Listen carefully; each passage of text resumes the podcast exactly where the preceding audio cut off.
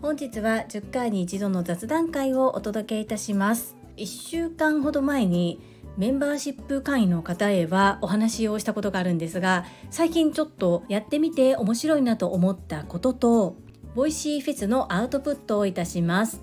この配信は11月3日金曜日にうつぼ公園で行われるなみはや国体メモリアル第26回大阪府知事杯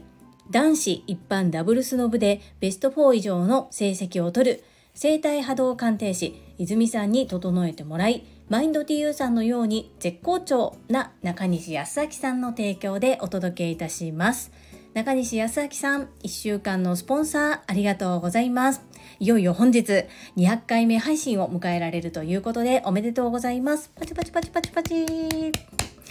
夜の9時からライブ配信をされるそうです。皆様、ぜひお集まりいただき楽しい時間を過ごされてはいかがでしょうか。孫仁さん、マインド TU さん、ゆうた先生の4人でライブ配信をされるそうです。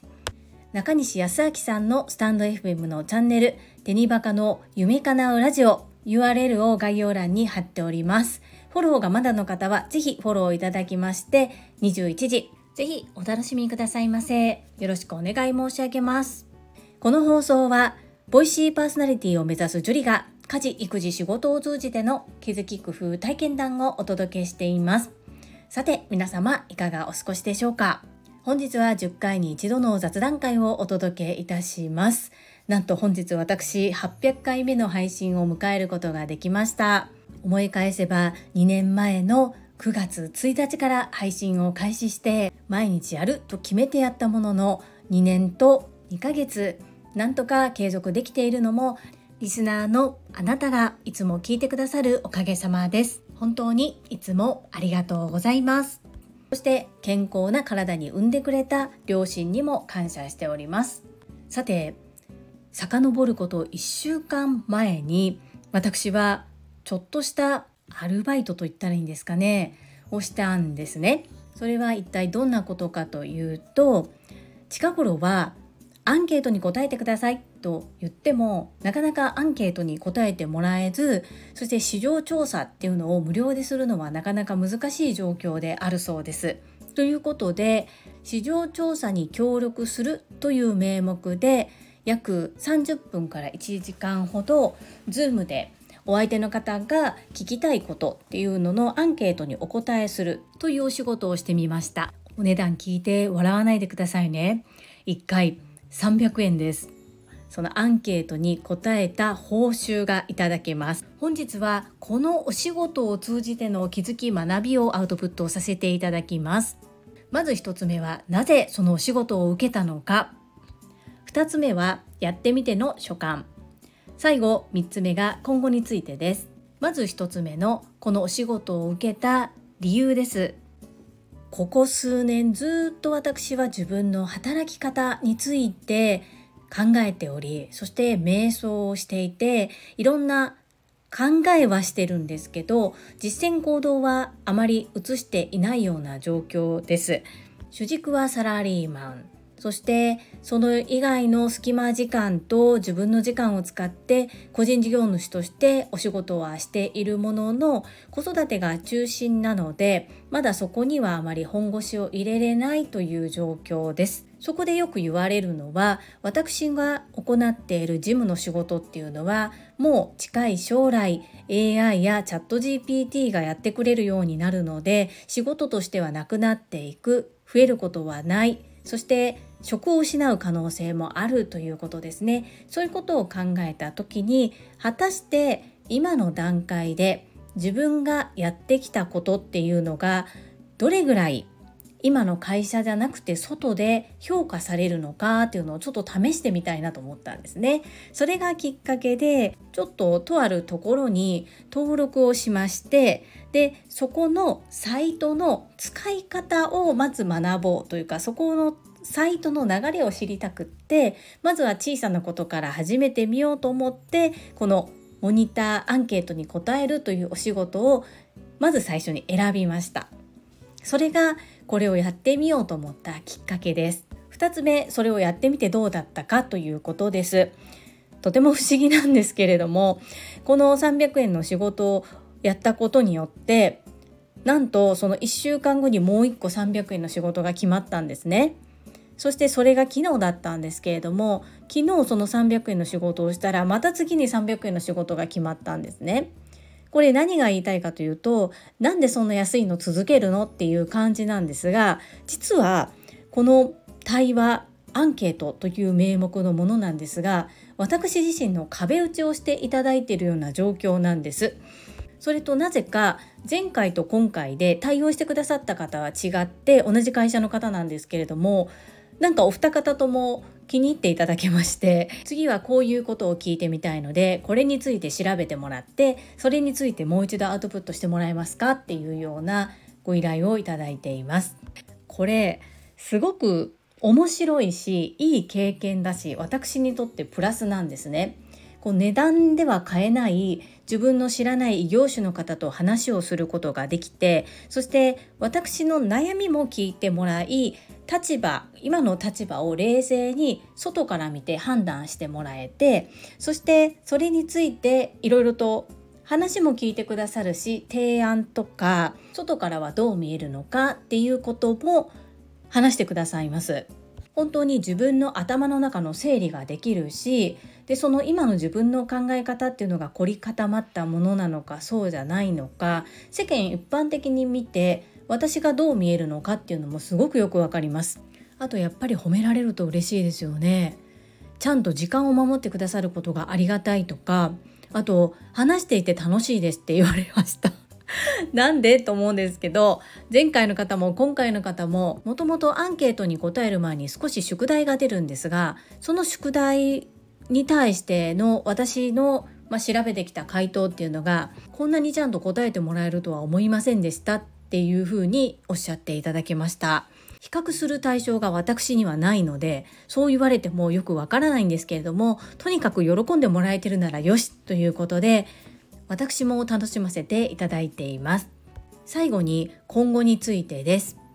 次3回目がおそらく最後になるのではないかなと思うんですけれどもこの2回の壁打ちをしたことで私自身ちょっと気づきがありましてでそこに向かって一度やってみようかなというふうな気持ちが芽生えています。その方と直接取引をするとかその方とお仕事を一緒にするということではなくって話している中で自分がどうありたいのかどうなりたいのかその目的目標に向かってどう進めばいいのか今までかなり瞑想試行錯誤していたところが少しこう光が見えたような気がするんですね。これも自分で少しやってみようと思って動かなかったりこのサイトに登録をしなければわからないことだったのでやらない後悔よりやった経験向き不向きよりも前向き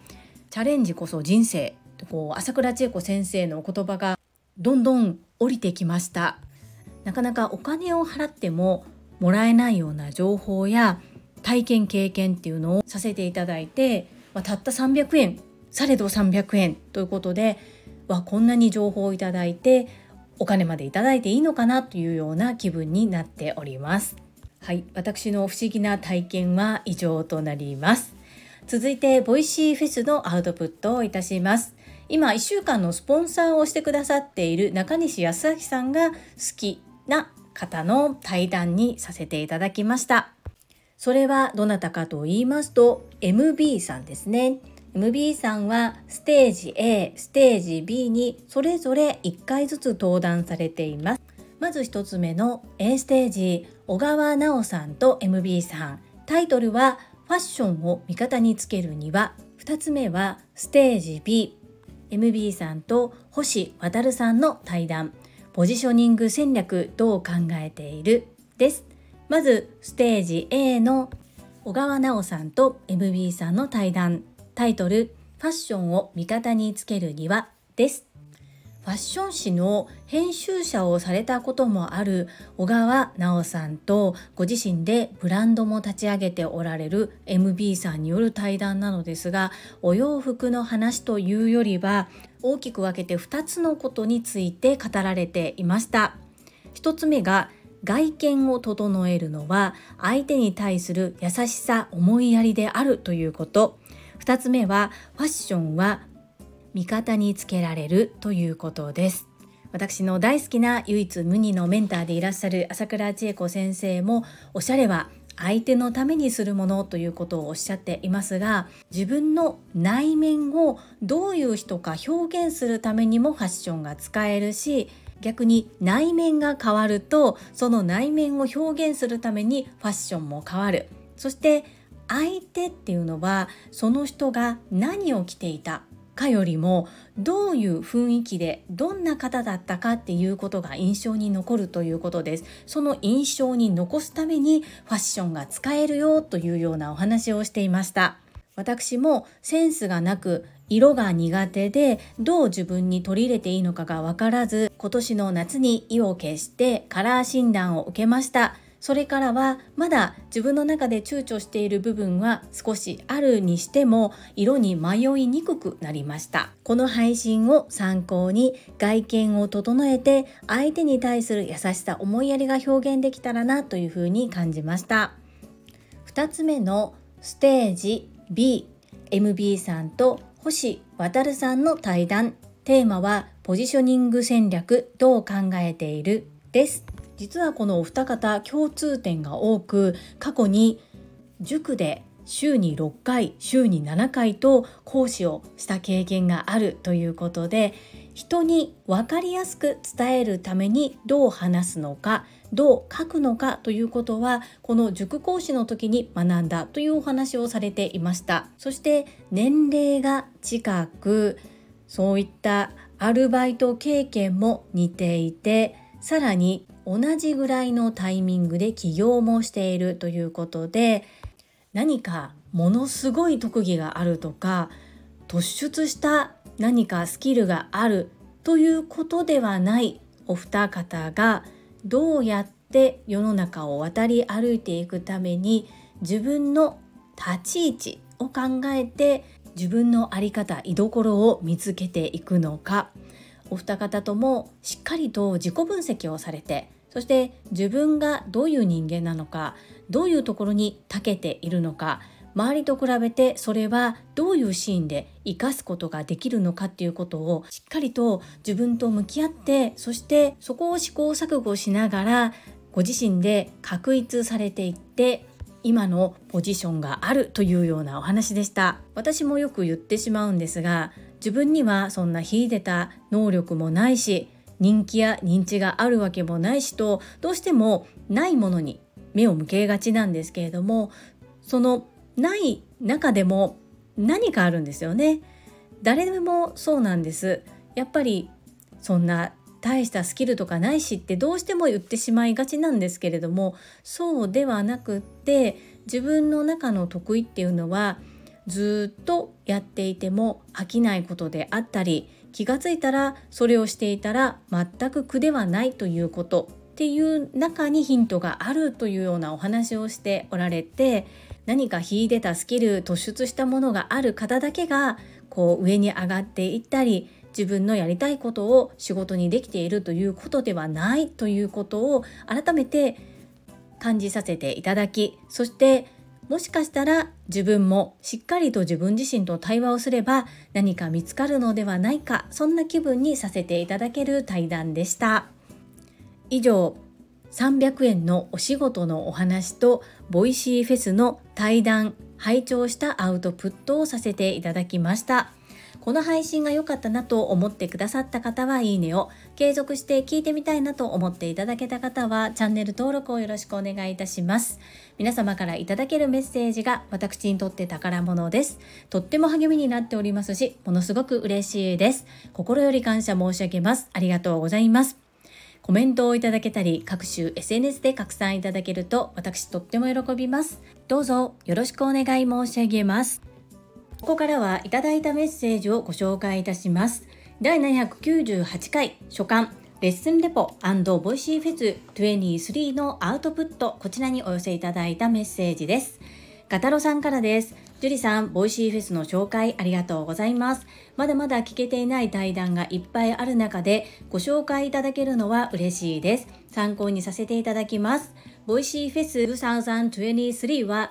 Voicy フェス23でチャンジャ好きのジュリさんの近所のおっちゃんが言うてました。笑い。はい、ガタロさんメッセージありがとうございます。私は1日2対談2つの対談を目標に掲げています今のところ最低2つの対談は聞いているという感じですそしてこのアウトプットするためにネタバレをせずいかに概要輪郭を皆さんにお伝えし自分が感じたことを伝えることができるのかまだ聞いておられない方があそんな対談だったら聞いてみたいなと思ってもらえるように話すっていうことを目指しています。私の応援ということで Voicy フェスのチケットを買ってくださった方も私のリスナーの方々にはいらっしゃいますのでそんな方にもせめてものお礼の気持ちも込めて皆さんがこの3900円の投資を無駄にせず少しでも多くの情報を吸収していただいて学んでいただきたいな共に学びたいなそんな気持ちでアウトプットをしております。もちろん皆様のためでもありますが私自身がこのようなアウトプットの仕方をすることがものすごく勉強になっております。チャンジャ好きのおっちゃんは朝倉千恵子先生を笑わせることに必死ですよね。すごく面白いなと思いながら聞いています。はい。チャンジャ好きのおっちゃんは隣町に住んでますよ。ガタロさんメッセージありがとうございます。続きまして西村和美さんからです。樹里さん小学校5年生の女の子めちゃ上手に巻いてましたね。すごいなって思いました。 Voicy の書簡わかりやすいです。聞いてみたいと思う内容でした。かずみんメッセージありがとうございます。こうタイトルにあまりにも Voicy フェスのアウトプットばかり毎日つけるのもどうかなと思ってちょっと躊躇しているところもあるんですが Voicy フェス終了後から毎日自分が伝えたいと思う話プラスアルファ Voicy フェスのアウトプットをさせていただいています。参考にしていただければとっても嬉しいです。朝倉千恵子先生がご紹介くださったからこちらにお越しいただいたんですよね。かずみんメッセージありがとうございます。とっても嬉しいです。続きまして第799回防災備蓄。生きる希望になるおしゃれな備蓄食。こちらにお寄せいただいたメッセージです。日野武さんからです。春さん自身も立場を変えた話をボイシーでされていらっしゃいました。石倉さんとの時はリスナー代表として荒木マスターとの時は化学反応を狙って向かったとのことでした。そういった準備がこういう伝わる放送を生むのだなと感心させられます。内容そのものだけではなくこうした関連まで学べるボイシーフェスやはりお得ですよね。今日もバリバリ聞きます。日野武先生メッセージありがとうございます。皆様のアフタートークも素敵ですよね。そしてボイシーさんになんとかこう1万人を超えてほしいというこうパーソナリティの方々の思いそして本当に素晴らしい対談がたくさんある。なかなかこういった声の対談っていうのを有料で購入して聞くという文化はあまり日本にはないかもしれませんがそれぐらい本当に耳読耳読書をしているような感覚でものすごく学び多い対談がたくさんあります。私も最低1日2つの対談は聞くようにしてアーカイブ終わるまでに全部聞く努力をしております。日野武先生メッセージありがとうございます。そして日野武先生のメッセージに対し越後屋さんからです。本当に春さんの対応はさすがですよね。どちらも内容もとても学びになりました。まだまだ聞ききれておりませんので継続して楽しんでます。樹里さんのフィードバックも楽しみにしております。アンニョン。エッチゴヤさん、メッセージありがとうございます。はい。パーソナリティの方々、普段はスマートフォンに向かって一人喋りなんですけれども、対談となると、さらにその方々の違った一面が見えますよね。すごく学び多いです。はい。私も継続してフィードバックしております。エッチゴヤさん、いつもいつも聞いてくださり応援ありがとうございます。続きまして、おけいこさんからです。樹里さん、本日も素敵な配信ありがとうございます。私は防災にとても関心があり興味深く聞かせていただきました防災ポーチ身近なものからでも作成できるのですねそして美味しい備蓄食も試してみたいです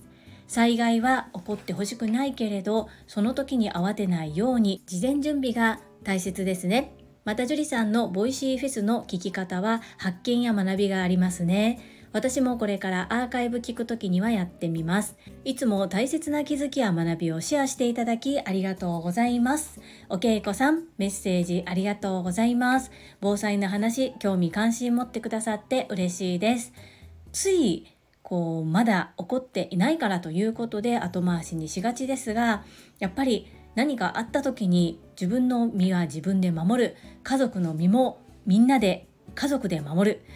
最低限必要なものの準備っていうのはしっかりとしていきたいものですよね。ボイシーフェスのアウトプットも聞いてくださりありがとうございます。毎回タイトルにはボイシーフェスのアウトプットをしてますよということは入れたり入れなかったりなんですけれどもどうだろう？入れた方が皆さん聞いてみようと思うのかな？ちょっとわからないんですが毎日必ず2つは聞くというペースで聞けば全部聞ける予定なのでしばらくこのアウトプットが続きます。これも学びのアウトプットだと思うんですよね。本を読んでもアウトプットができる。何かを聞いてもアウトプットができる。声でアウトプットしてもいいし紙に書き出してもいい。アウトプットすることで自分の思考の整理もできそしてどうやれば自分の言いたいことを相手にうまく伝えることができるのかっていうのを相手の反応を見てわかるっていうこともボイシーフェスのパーソナリティの方がおっしゃっていました。やっぱり皆様選ばれし者だけあって聞き力話し力素晴らしいなと思いながら拝聴しております。別格ですね。私は話が下手だからダメとかではなくこれは慣れや練習もあると思うので引き続き私も前向きに精進してまいります。お稽古さんメッセージありがとうございます。はいいただいたメッセージは以上となります。皆様本日もたくさんのいいねやメッセージをいただきまして本当にありがとうございます。とっても励みになっておりますしものすごく嬉しいです。心より感謝申し上げます。最後に2つお知らせをさせてください。1つ目、タレントのエンタメ忍者みやゆうさんの公式 YouTube チャンネルにて私の主催するお料理教室ジェリービーンズキッチンのオンラインレッスンの模様が公開されております。動画は約10分程度で授業紹介、自己紹介もご覧いただける内容となっております。概要欄にリンクを貼らせていただきますので、ぜひご覧くださいませ。2つ目100人チャレンジャー in 宝塚という YouTube チャンネルにて42人目でご紹介をいただきました。こちらは私がなぜパラレルワーカーという働き方をしているのかということがわかる約7分程度の動画となっております。概要欄にリンクを貼っておりますのでこちらも合わせてご覧いただけると嬉しいです。どうぞよろしくお願い申し上げます。それではまた明日お会いしましょう。素敵な一日をお過ごしください。スマイルクリエイタージュリーでした。